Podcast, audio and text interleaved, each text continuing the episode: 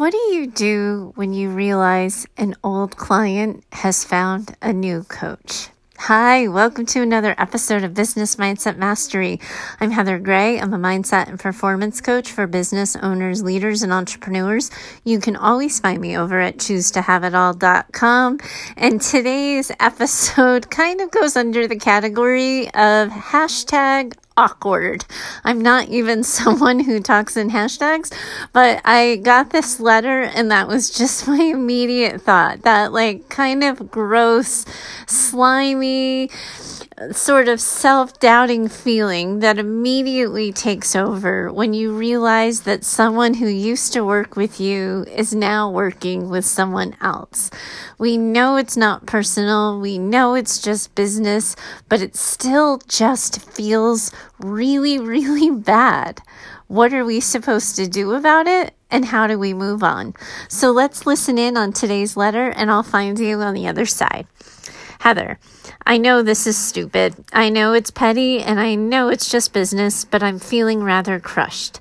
I help coaches and consultants self publish their first book. I worked with a dream client last year and we got our book out into the world, exceeding every goal we set for it. I was really proud of our work and we really worked well together. To my surprise and disappointment, I recently learned she hired a new coach and editor for her second book. I'm hurt to not have been considered and I'm wondering what I did wrong. I know I'm taking it too personally, but I can't stop obsessing about it. How can I let bygones be bygones? Okay, I feel you. I feel you. It feels so bad when you think you did really good work, when you think you have a dream client and you imagine that the two of you are going to go off to happily ever after land as client and coach forever. And when we realize that sometimes our dream clients choose new paths, it can really make us look at ourselves. We start to sort of second guess ourselves. We second guess the work we did. We wonder if we did enough follow up, if we offered enough support, if we showed up in the way we needed to show up so that the relationship could continue for another venture in the future. And we just get caught in our heads and we second guess and question everything. I don't know anyone who hasn't been in this situation that do, that simply just sort of goes, ah, you know, business is business. I hope it works out well for them. Moving on. It always, especially at the beginning when it happens to us, will like bring up feelings of um, just discomfort. Sometimes it's jealousy, sometimes it's embarrassment, but something that just simply doesn't feel good for some, and then for other people, it can feel downright awful. You're you're identifying a couple of places in your letter where there might be a thinking error or two. First of all, you introduced yourself to me as a person who helps first time authors. Is it at all possible that your client just assumed you only worked with first time authors and that you wouldn't be interested in working with her on a second book? Like that's the first thing that comes to mind for me is did she know she could work with you? The second thing that comes to mind is you talk about this good relationship you had. You talk about the fact that you imagined a working relationship where the two of you would go off into the wild blue yonder and continue to do really great things together. If you really had that kind of relationship, are you going to let it end without a word simply because you've seen that she took a second path that isn't you? If it's such a good relationship that you perceived having that much lasting success, and you think it's an actual legit for real relationship and you're not just making it up in your head, is there any way that instead of obsessing for days and weeks and months, could you just like go through 10 hard minutes of a tough conversation and ask her? That quote, by the way, I, I always feel like I need to um, sort of recognize people when they uh, when they share wise things. So that idea and that concept of agonizing for weeks and months to avoid a 10 minute hard conversation. I just saw that quote from Stacy Speaker. She helps um, women and C level um, and corporate executives uh, find confidence and um, just stand up for themselves a little bit more. And I, I caught that quote on her Facebook page. And as I was reading this letter, that quote came to mind and I, I said those words, but I don't at all want them attributed to me. They're really wise. And I, I think you did a really good job with that, Stacy. But in any case, you know, I'm wondering as I read your letter here, listener, if, you know, if you're simply avoiding a hard conversation, if there's any way to simply say, um, Hey, I saw you were working with so and so. I'm really happy for you. You know, what's the book you're working on? Um, get a little bit of information about it and then say, you know, I got to be honest with you. I'm a little disappointed that you didn't dis, you know, that you didn't consider working with me again. Was there a reason for that or was there something that I didn't do or a way I didn't serve that was missing? Because, you know, if it was on my end, I would really like to know because it is in my best interest to build, you know, sort of ongoing relationships with my clients. And if I have a chance to do that better next time or to even do it better with you in the future, I certainly would welcome that opportunity. I think sometimes you know, we run the risk of making assumptions and we always tell ourselves negative stories. So, you know, it could be several things. It could be that this other coach was cheaper. It could be that this other coach, you know, like resonated with her on a level that made her think that for this particular book, somebody else would be better served as an editor for it. But until you ask the hard question and sit in that vulnerable, super, you know, like I said, hashtag awkward space, you're never going to get to the other side of it. And you could be making all kinds of negative stories up about yourself and up about what this means and all of that. And I would really like encourage you um, to just to just not. If you're a professional, you're an editor, you've been doing this for a while you you give not for nothing my friend you give like critical feedback to people for a living. So if you have no problem correcting people then like use that work confidence. Use that ability to tell someone that then when they were heading left they needed to make a right and just have the grown up adult conversation. Get it out of your head. What is the worst thing that's going to happen She's going to tell you, I found working with you too challenging.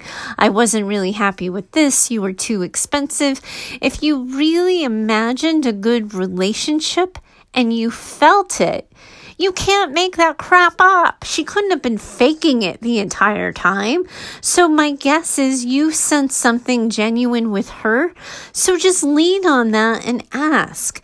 And in the worst case scenario that she hated you and thought you did a lousy job and thought her book would have been better served by someone else, well, you're already thinking that. You're already sitting in the heartache. So the only thing you'll have to do is deal with the reality that it was true and accept that loss and grieve it and mourn it and move on.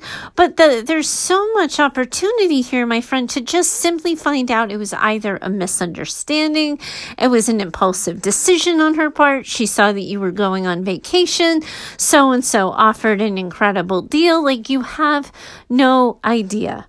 And until you know, you don't get to beat yourself up about it. You don't get to obsess about it and second guess yourself. You have no business doing that and you're wasting your time.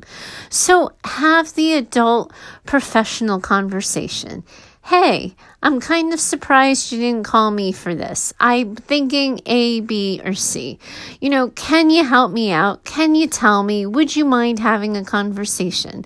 You know, it reminds me a little bit of this. Um, I had this long term therapy client of mine and we did a really good amount of work over like a two year span of time. And then I got a call from the group um, agency that I was co- contracting with looking for like information or a date of birth or something for her because the client was registering with a new clinician. And instantly I was like, I can't believe this client didn't call me. I, I'm so like, I'm so surprised, you know, that I didn't get the phone call. Why didn't she, you know, you know, why didn't she call me? And I, I obsessed about it and I did very much what you did. Um, and then I just ended up calling the client and I said, Hey, listen, I said the, the, you know, the sort of information that you gave me and the billing information, the group practice needed to know about it because I had the copy. As a result, I happen to find out that you're seeing a different clinician. I'm sure it makes you feel uncomfortable for me to find out, but it would also like really hurt my feelings if you like if you didn't think you could ask me and she goes, You have an availability? And I said, Yeah, of course I have an availability. And she's like, Oh, I went on psychology today, which is the therapy listing that I have. And you have a notice on there that says accepting no new clients. She's like, I just assumed, you know, it'd been like nine months since I'd been in your office. Um, and so that I, I just assumed you were full. And it was literally just a communication misunderstanding. And I, you know, and I said, Well, uh, no, I'm not accepting new clients, but you're not new to me. You're like a current client who's returning, and I always have openings for those people. And I got her back on my docket. Um, but another time I had that hard conversation when I found out um, that a client of mine was, you know, seeing somebody else, and I made that same phone call and I had that same conversation. And the client came back to me and said, Listen, Heather, I just have to be really honest with you. I didn't want to see you because I didn't want to see your face and I didn't want to see your disappointment and I didn't want to see I told you so when, you know, I had to tell you that, you know, my husband cheated on me. um, and it was because I sat with her and told her for months that her husband's disconnected, disjointed, inconsistent way of sort of talking to her and interacting with her and sort of the way he was holding himself led me to believe that one of the possibilities was that he might be having an affair or doing some other act of betrayal that she wouldn't approve of or would be hurt by. And she said, no, no, no, no, no, no. And then, you know, of course, it turned out to be true. And she didn't come back to me because she was just too embarrassed.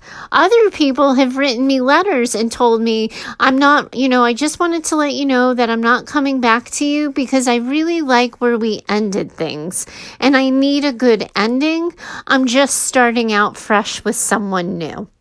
And so, unless you're willing to have those conversations with people, like you're never going to find out. You're always going to go to worst case scenario.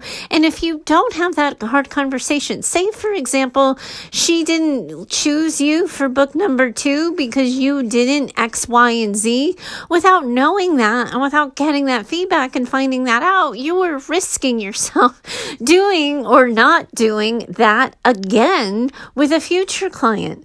We can all learn from feedback.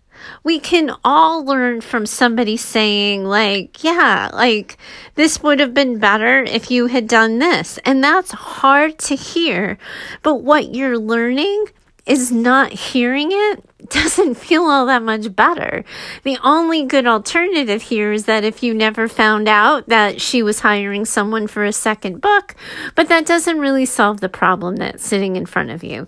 So if you really want to know and you really want to stop obsessing, you have to have the hard conversation if you don't have the cojones for that and you don't have kind of the sort of the strength of the tenacity, whatever you want to call it, to have that hard conversation, then part of it is that you need to acknowledge for yourself that you're sitting in a moment of disappointment that your feelings got hurt, you wanted something, you didn't get it, and you have to honor and respect that it feels bad.